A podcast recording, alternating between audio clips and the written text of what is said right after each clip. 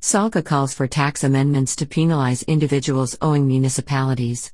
SA's Local Government Association is proposing that legislation be amended to allow SARS to divert tax refunds from individuals who owe municipalities money to help pay for the outstanding debt municipalities have been struggling to recover.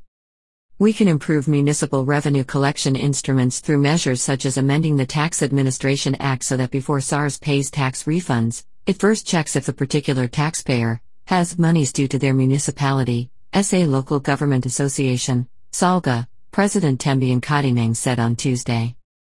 If the taxpayer owe money, the amount due to the municipality will be paid first, before a refund is deposited into the taxpayer account, she said.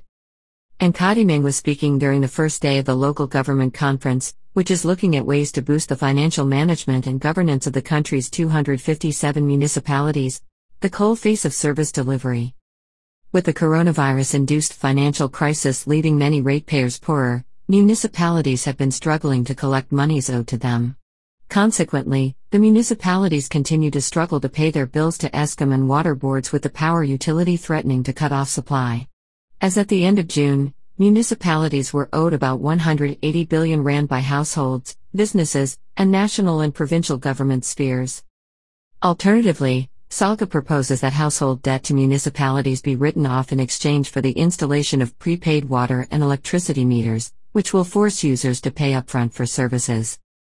As it relates to debts owed to municipalities, it is a well known fact that an average of 59% of municipal debtors are not recoverable. In 55 municipalities, more than 80% cannot be recovered, and debt collection at 99 municipalities is more than 90 days, and said.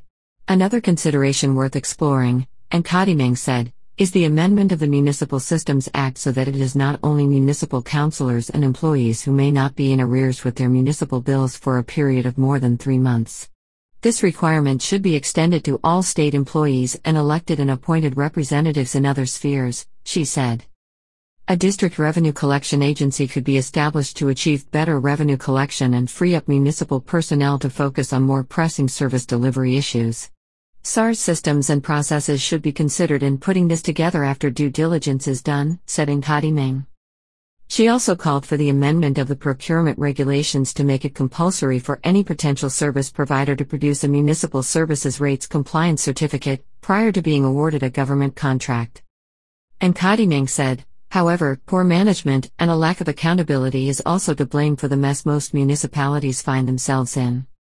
The local government audit outcomes for the 2018 2019 financial year paint a bleak picture of the state of municipalities, with only 11% of the 257 municipalities getting clean audits, unqualified with no findings.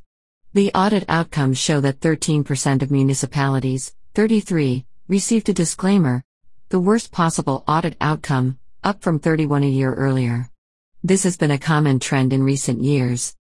Nkadimeng pointed out that despite the findings of the Auditor General over the past few years, cases of violations and transgressions in municipalities have not been pursued and those responsible have not been held sufficiently accountable.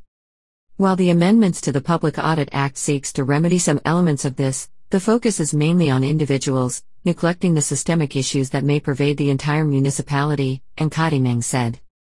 It is proposed that a consequence management framework that focuses on both the individual and institutional dimensions of poor management at local government level be developed. She said this framework could entail elements such as the grading of municipalities based on performance levels and the awarding of salary increases and bonuses linked to overall institutional performance.